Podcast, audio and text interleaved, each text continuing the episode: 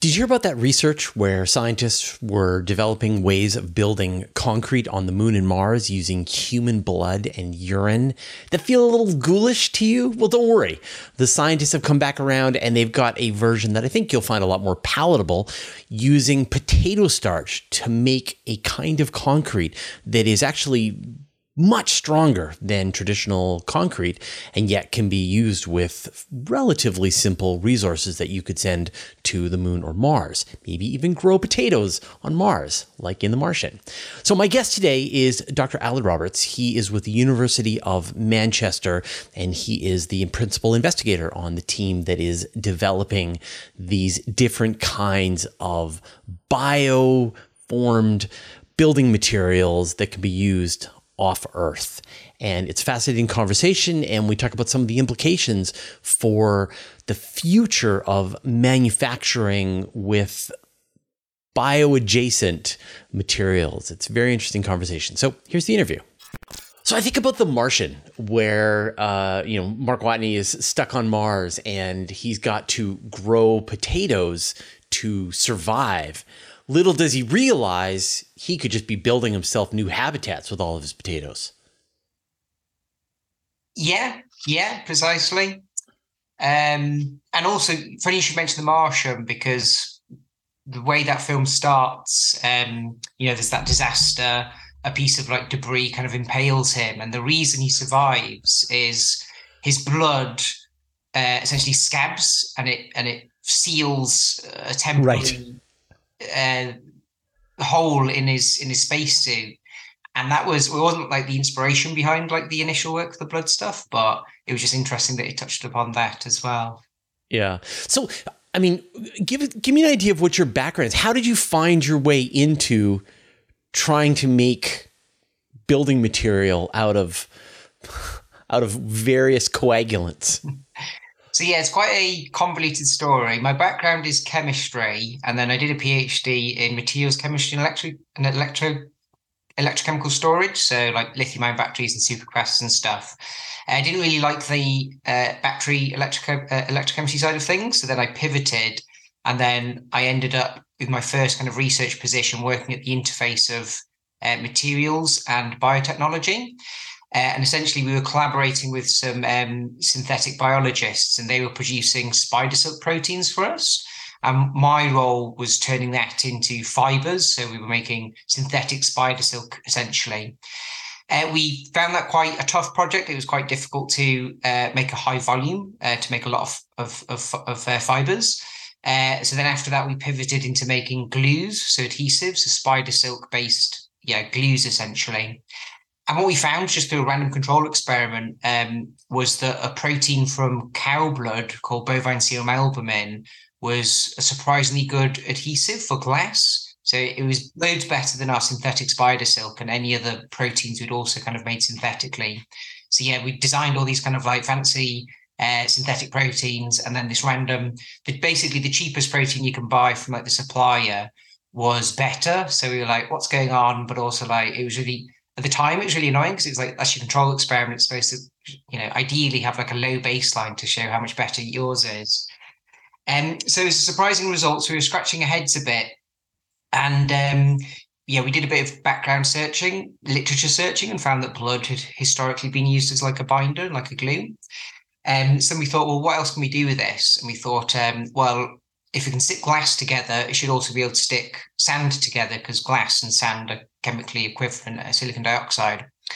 Uh, so we did a quick experiment and we found that worked, and that, that was um, that was really interesting. So now it's more of a, a bioconcrete, biocomposite type material rather than a glue.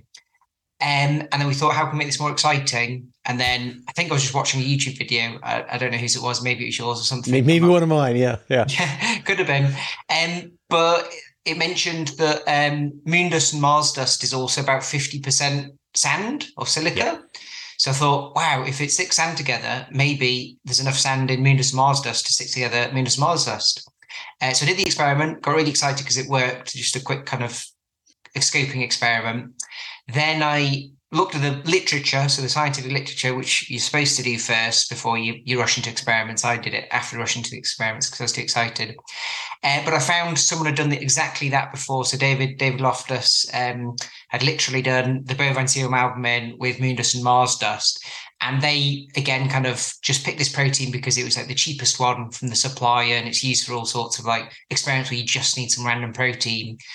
Um, but then the kind of extra kind of step I made, and I think it's because I was working in with loads of like biotechnology people. Like I, that's not my background, but because I was immersed in it, the leap I made was well, if this protein from bovine serum albumin works, then surely the same protein from human blood should work. So human serum albumin. And um, so yeah, that's what we then tested, and it's, it's almost an identical protein because we're, we're, mammals, so it doesn't diff- change uh, very much, and that worked. And that was interesting because obviously we're not going to be able to send cows to space anytime soon. That's just not feasible. But humans are going to be present by definition on any kind of crewed mission. And um, so it was like an interesting kind of concept of considering humans as like an in situ resource. Uh, but also, there's there's quite a bit of work that goes into looking at biotechnology, so bringing like a bioreactor to the moon and Mars to get it to like synthetically produce, you know, your spider silk proteins or some other type of adhesive protein. Uh, but that would take quite a lot of mass. You know, you got the whole kind of mass of the bioreactor. You got to fill all the spiders. Water. Yeah, precisely. Um, but if instead you just took a couple of extra humans and considered us as a bioreactor, uh, we actually produce this protein um, quite rapidly. Uh, we're making, I think, it's between 12 and 25 grams of it per day. So if you consider us as a bioreactor, we're really efficient. Your liver is just constantly making this protein and breaking it down and essentially, yeah, you can tap that off. Uh, so it's not giving blood; you're, you're essentially just giving your blood plasma. All the kind of like blood cells and important parts of your blood can go back in your body. Uh, so still, it was still kind of like a, a thought experiment. Um, gone a bit wild, but it did have like a little bit of like feasibility. But right. yeah, that's kind of so, how I got into it. And and I guess like like explain from a materials science perspective why is building material on the moon or Mars tricky to get something that can that can do the job, build you structures? Yes, essentially, you need a binder. You need something to stick together the moon dust, the Mars dust. Uh, the only the only other alternative to that is to sinter the materials, which is basically to melt it or bring it to almost the material's melting point. So if you get the moon dust Mars dust, heat it to nearly its melting point, it will fuse together, and that's called sintering. But that will take loads of energy. So if it takes loads of energy, we're going to need loads more solar panels or nuclear reactors or whatever our energy option is. Um, so yeah, the other option from aside from sintering or or melting into like a lava and casting into bricks is to make or bring some kind of binder. Um, and yeah, so you basically just need some, some kind of glue to stick it all together. And it's tricky because the moon and Mars doesn't have infrastructure. So, you know, you can't just pop down to um, you know, your local builder's merchant and buy like a sack of cement, which is, you know, the kind of conventional binder you'd use to, to stick together aggregate to make concrete on Earth. And you there are kind of technology options, which essentially are producing a, a Martian or, or lunar equivalent to cement but these have drawbacks. So they're generally quite high energy processes. So you have the same issue with needing loads more energy generation um, equipment, uh, but also they can depend on certain kind of like sparse mineral deposits. So if you have to send like uh, a digger or uh, you know like a lorry to like transport kind of um, raw kind of like materials from a quarry on the on the moon and Mars, that adds loads of extra mass complexity to the mission. And you know if those things break down you need like backup systems. So really you want to be you'd either want to take all the binder with you which isn't ideal because it adds a lot of mass. So ideally right. you'd want to be producing it and you'd want to be producing it locally on site the site of your habitat. And um, so when you kind of think of those constraints then it does limit you to um yeah thing, things that you you'd basically be doing anyway, or producing anyway, or producing on site. Um, but yeah, you basically just need to get some kind of like glue or binder, mm-hmm. cement to stick together the aggregate to form, yeah, concrete like material. And and your original research, and I'm, and I'm sure most people who are watching this are, are quite familiar because I think it was, you know, I think a lot of it got a lot of press, I guess, for its sort of ghoulish um, aspect to it that the astronauts would be regularly uh, donating blood and urine to to uh, feed the bioreactors that are generating the building material. And, you know, I'm sure there's some kind of sci fi horror mm-hmm. uh, book based on this uh, coming out any day now. But the most recent story, and the one that I really want to focus on, is that you proposed using potato starch. And so explain sort of what are the benefits of potato starch and how did it how did it work out as a binding agent? Yeah, so one of the main drawbacks of the the blood method is well, the, the number one priority is going to be keeping the the crew safe and healthy. So if we're tapping their blood, yeah, if we're tapping their blood, it's not really ideal from a well-being point of view. Um, so we thought, well, what else can we use other than blood? Um, so we started looking at um, egg white, so chicken egg white um, is a very similar protein. They're called albumins. And essentially, when chickens form the egg, they're basically just like filtering their blood to make like uh, an egg. So it's kind of gross. It's, so it's an advertisement for for PETA right there. But yeah. but um, it's historically been used as a glue and a binder. Um, chicken egg white. Um, and then we went from that to thinking, also, I think one of my friends suggested, have you tried the vegan alternative to chicken egg white, which is um, aquafaba? So if you've ever opened a can of chickpeas and drained away the gross water, um, that is used by vegans as an egg white substitute um, to make like meringues or like cakes and stuff. Uh, so then we started investigating that. Uh, in parallel, we kind of got looking into like what was historically used as like glues and binders, and if there was anything else that could be used. And that's when we came across starch-based glues. So um, yeah, and, and gluten as well from wheat. So the Romans used to use wheat paste glues, and we still use it for like sticking up wallpaper and stuff. In fact, the word glue and gluten have like a common origin, like Roman in Latin or something. Um, so we had like a few of these options, and we scoped out a few of them, and then we found yes, starch um, worked quite well, and yes, starch has been used as as still used as like paste in in schools. You know, the kids have like uh, starch glues. That's why if, if you eat paste as a kid in, in school, it's not going to do any harm because it's all like bio based. Um, and then yeah, so we started looking at starch, and the, the big advantage of starch over the other options is it's a carbohydrate rather than a protein. Um, and that basically means it doesn't have um, significant nitrogen in it. It's basically just carbon, hydrogen, oxygen, and that makes it a lot more feasible to produce because you don't need to. I mean, there is trace amounts of nitrogen in the Martian atmosphere, but you'd need to fix that. Uh, you can fix it biologically uh, with plants or the the bacteria that kind of attach to the, the root nodules of plants. But if you can just avoid use, having to use nitrogen, then it would be better. So that's why we kind of honed in on um, starch as a binder. Uh, and then we, yeah, we did some experiments, got quite excited. And then I did the thing again where I was like, oh, better just check to see if anyone else has done this. And we found, uh, yeah, again, someone else had done something very similar, um, but it wasn't for Moon and Mars construction. So they call it corncrete, C O R N crete. Right. I've heard about that. Yeah. Yeah, and they use cornstarch um, as a binder. It's quite interesting what they did actually. So instead of making it into a paste and just mixing it together and then just drying it to harden, they mix the powder, the powdered cornstarch, the powdered sand together, added some water, and then they microwave it, and then that kind of causes it to gel in the presence of all the the, the particles. Um, and that means you can essentially get much higher concentrations because you don't need it to form like a, a paste. Um, but anyway, yeah, so we we thought oh, that's really interesting. And the, the one problem they highlighted was water sensitivity. So if it gets wet, it basically undoes all the kind of bonding and yeah, right. yeah, if you get your, your wallpaper wet, then the, the wall you can peel the wallpaper off, right? And um, so they highlighted that as like a drawback. Uh, but then I thought, well, that's not going to be an issue on the moon and Mars because it's never going to rain in a million years, literally. Um, so then I thought, okay, well, let's investigate this a bit further. Um, And the first thing we did was, yeah, then we just did like a systematic investigation. So we didn't want to limit ourselves just to like cornstarch. We wanted to test different types of like starches and starches from different plants and even different like breeds and varieties differ quite a bit. Uh, so we screened all these and we found potato starch worked better. So we stopped calling it our, our variation. We didn't call it corncrete. We called it starcrete because starch concrete rather than corn. So great. And space. So great. Yeah. yeah, I like the name. So, so, how did it perform?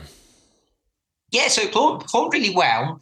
Um, initially, when we started in the experiments, uh, I I basically I, I didn't I wasn't able to reproduce um, the concrete very well because I kind of like just do things my own way.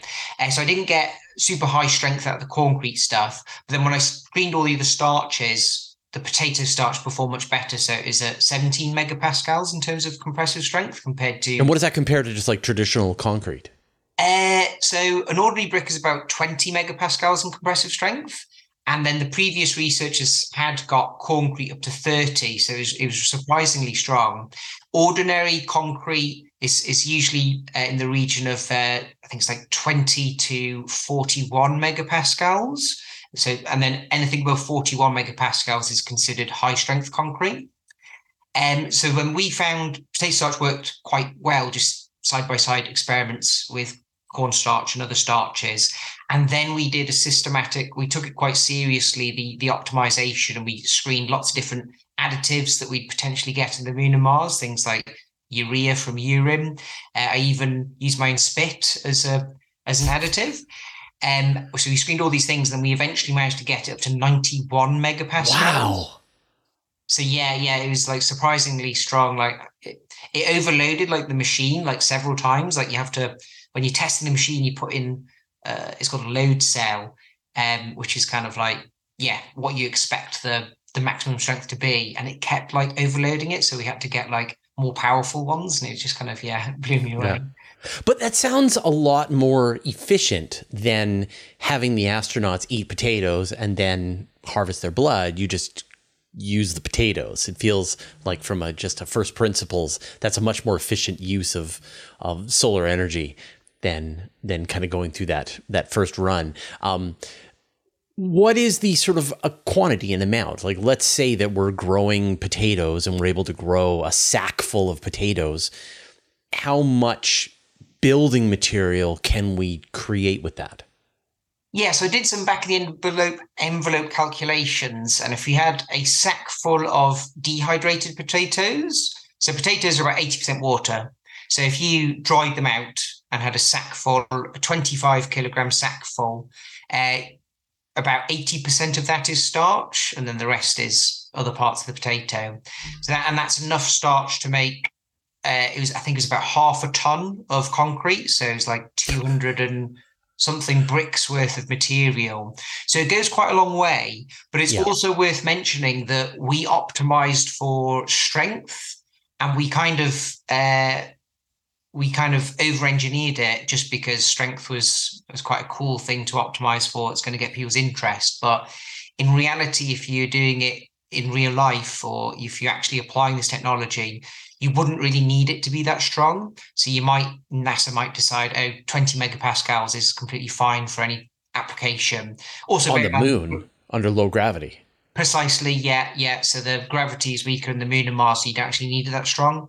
And um, so we haven't actually done this study, but something interesting to do if it was again kind of taken seriously would be to optimize for uh, minimizing the binder. So whatever target strength uh, is the minimum requirement, say 20 megapascals or something, optimizing it to minimize the amount of starch. Uh, so yeah, you could potentially make that starch go much much further, which would be which would be great. So then, like, let's imagine sort of the the near future where the astronauts are on the moon, they are expanding the base. What would their facility look like? Do you figure for them to be able to start with? I don't know. Would they, would they have a greenhouse and then they're a bioreactor? How would you sort of see this process being matured? Yeah, yeah. So absolutely, we'd start on like the moon before kind of you know to te- test ride technologies before going to Mars. And um, I think it would be.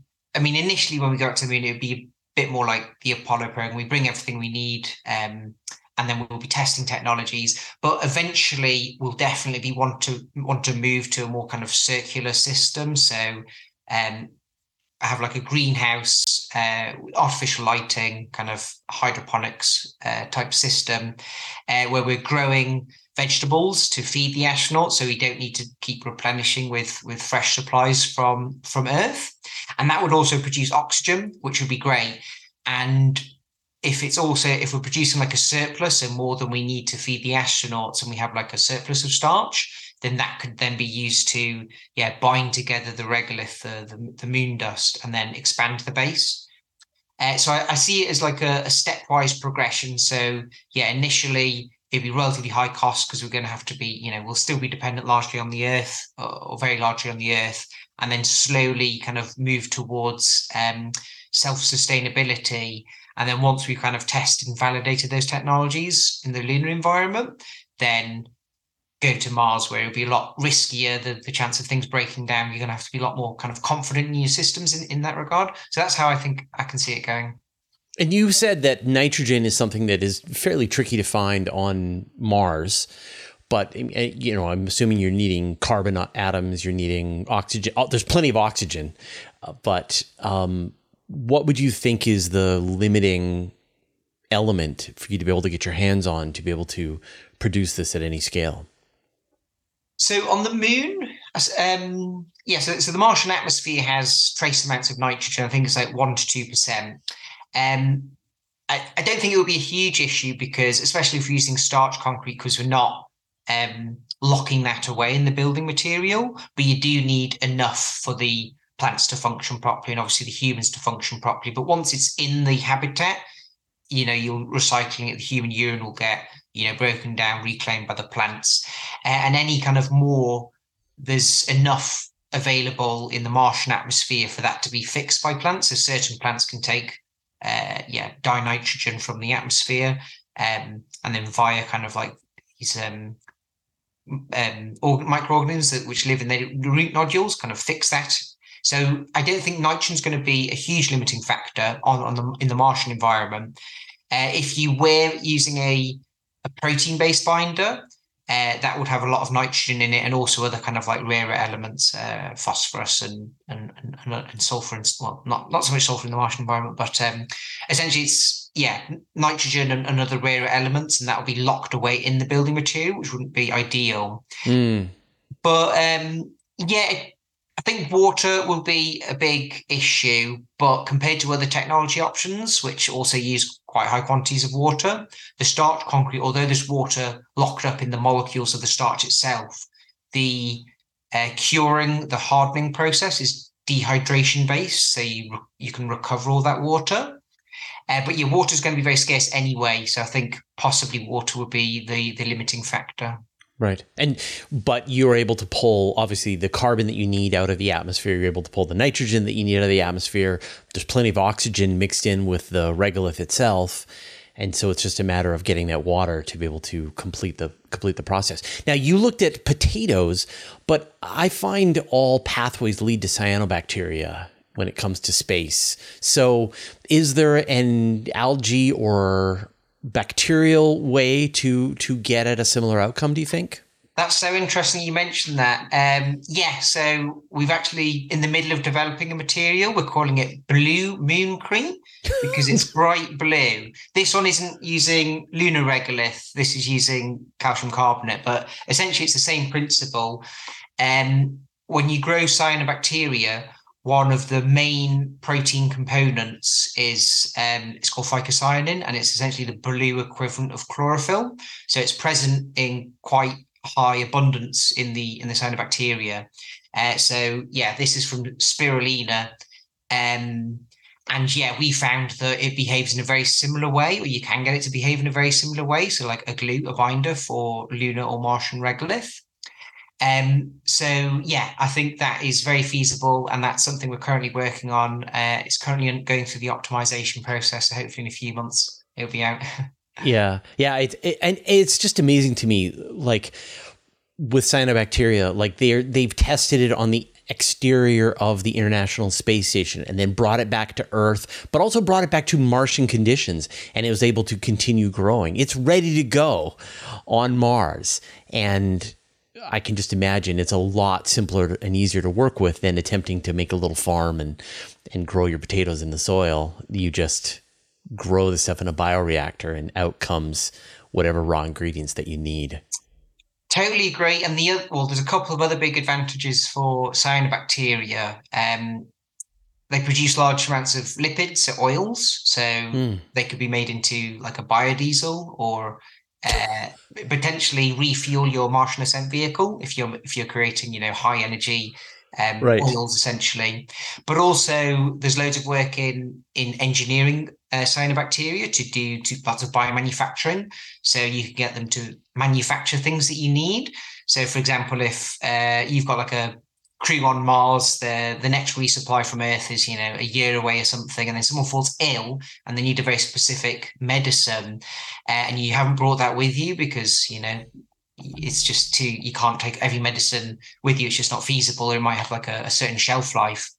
Um you could you know um scientists on earth like nasa or wherever could uh, develop like a, a pathway um a dna um enzymatic pathway to produce that um the molecule the drug that you need to feed to give the astronaut and then um the astronauts potentially, you know, they would have that system to engineer the the cyanobacteria and then grow and produce that medicine they need when when they need it. But also, eh, lots of other types of um, molecules can, can be produced. That's what we focus on in in our in my work in Manchester, engineering organisms, including cyanobacteria, to to make all sorts of useful materials and chemicals. And I'm thinking, um, yeah, space applications could be great for like spearheading that technology and kind of get it yeah. um, viable before it um, you know is commercially vi- uh, viable on Earth.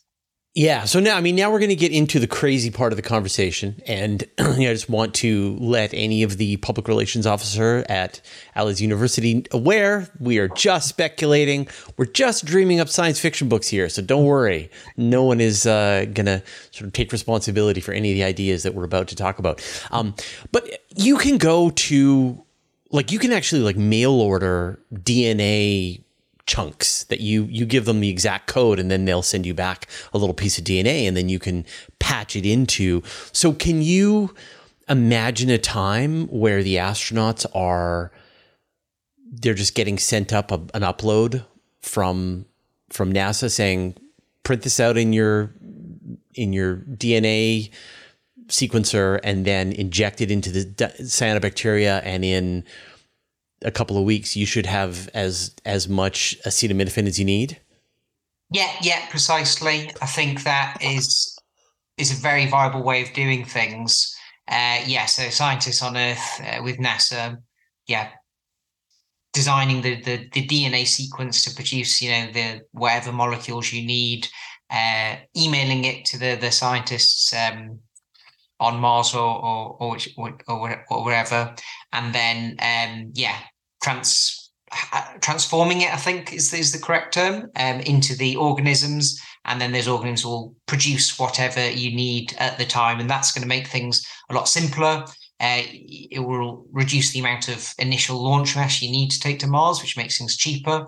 Um, and I think it would just be a great technology for NASA to you know, spearhead or, or any space agency to kind of get to a point where it's viable by throwing money at it because that te- technology would be really useful on earth as well.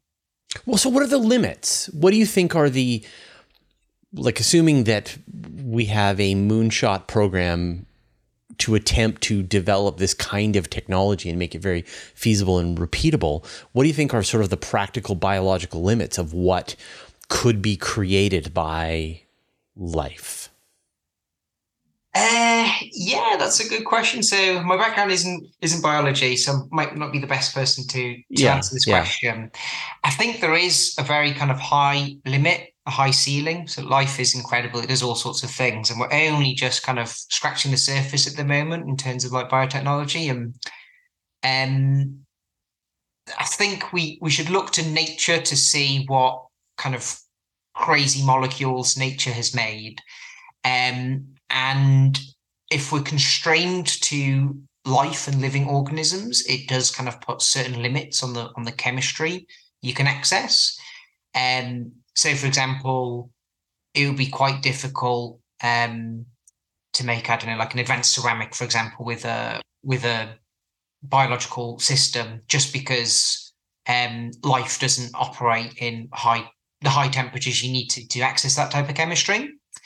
Um, and that's why we have, you know, seashells, for example, are made of calcium carbonate and uh, a biopolymer. Um, they're, they're very tough, they're very strong, especially considering they're made of calcium carbonate. Uh, so nature does its best from, you know, its limited resources and its constraints, having to work at, you know, low temperatures and minimal pH swings and, and ambient pressure uh, and everything. Um, so I think we'll be limited by what we can see nature doing fundamentally. However, I think there is a huge kind of area of like hybridizing uh, yeah. human engineering and natural stuff. And I think that's going to be a huge area in the future. And the possibilities there are like crazy. So if you imagine like an advanced technical ceramic um, formed in a way that nature kind of produces shells. So nature kind of stacks up kind of little platelets of the calcium carbonate and with like a, a, mortar together, and that makes it very strong. Um, mm-hmm. Um, but yeah, it uses calcium carbonate, which isn't very strong. If that was made with an advanced technical ceramic, we could potentially have a really strong hybrid material, which kind of bridges the natural and and human synthetic kind of um, domains.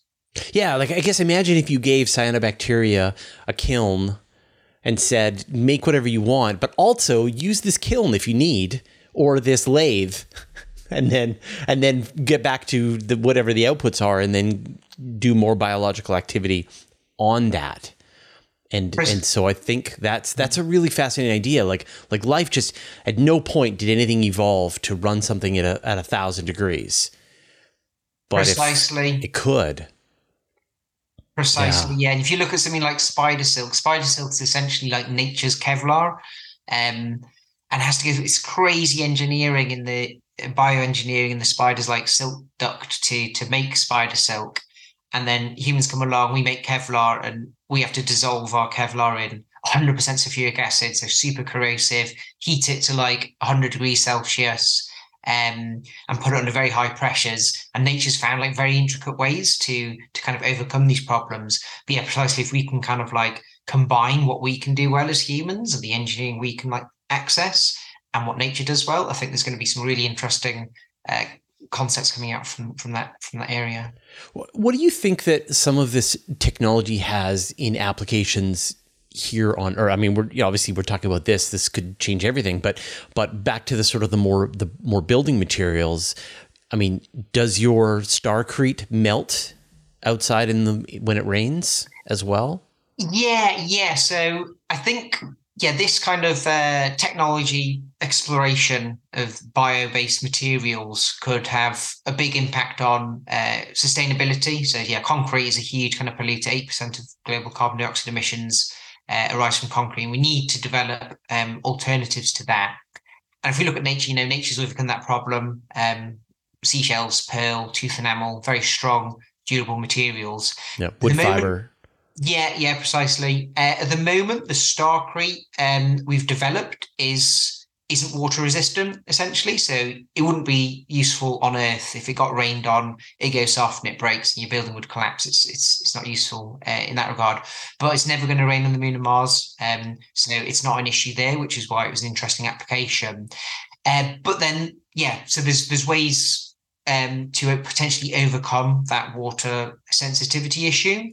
Uh, so I think that's going to be the interesting kind of like next step. And also kind of you have the moonshot project, you come up with these crazy ideas, but then the really interesting part is when you translate that technology back down to earth. And that's kind of what we're going to do next. So we do have some ideas of overcoming the water sensitivity issue.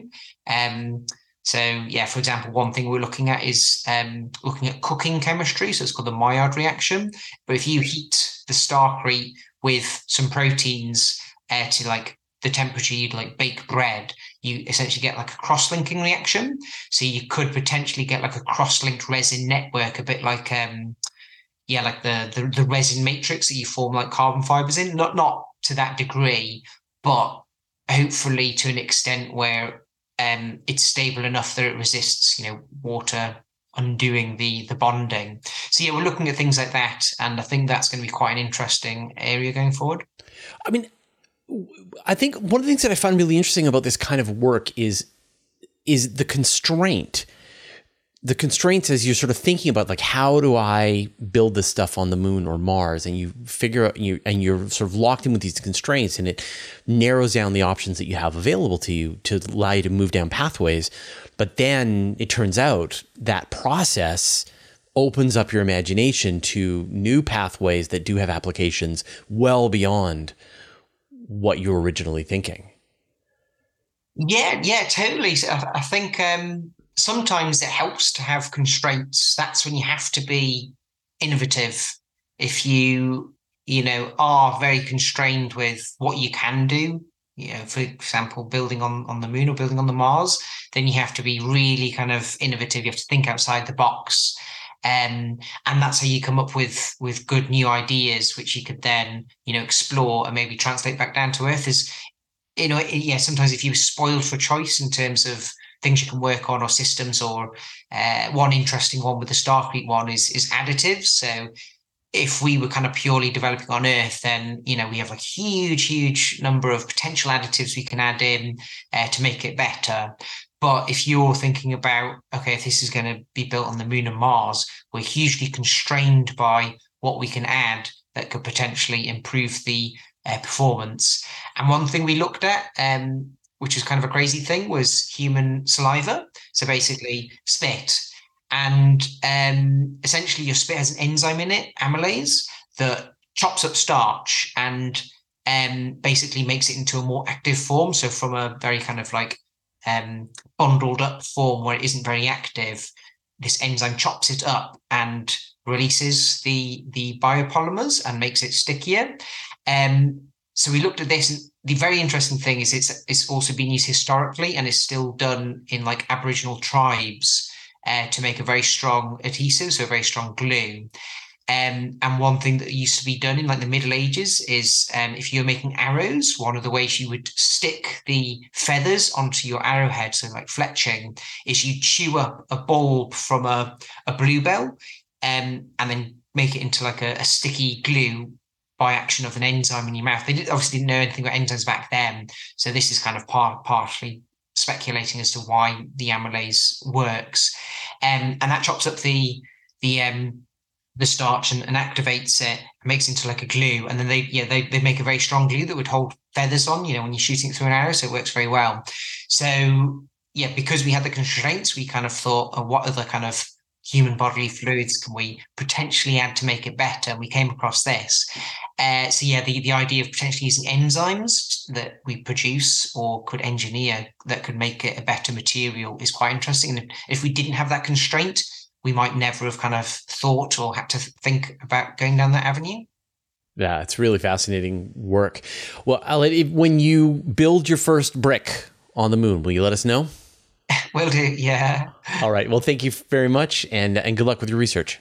Thank you much, Fraser. Cheers. You can get even more space news in my weekly email newsletter. I send it out every Friday to more than 60,000 people. I write every word, there are no ads, and it's absolutely free. Subscribe at universetoday.com slash newsletter. You can also subscribe to the Universe Today podcast. There you can find an audio version of all of our news, interviews, and Q&As, as well as exclusive content. Subscribe at universetoday.com slash podcast, or search for Universe Today on Apple Podcasts, Spotify, or wherever you get your podcasts. A huge thanks to everyone who supports us on Patreon, helps us stay independent, and keep ads at a bare minimum. Thanks to all the interplanetary researchers, the Interstellar Adventurers, and the Galaxy Wanderers. And a special thanks to David Giltonen, Modso, George, Jeremy Mattern, Jordan Young, Tim Whalen, Dave Verbioff, Andrew M. Gross, and Josh Schultz, who support us at the Master of the Universe level. All your support means the universe to us.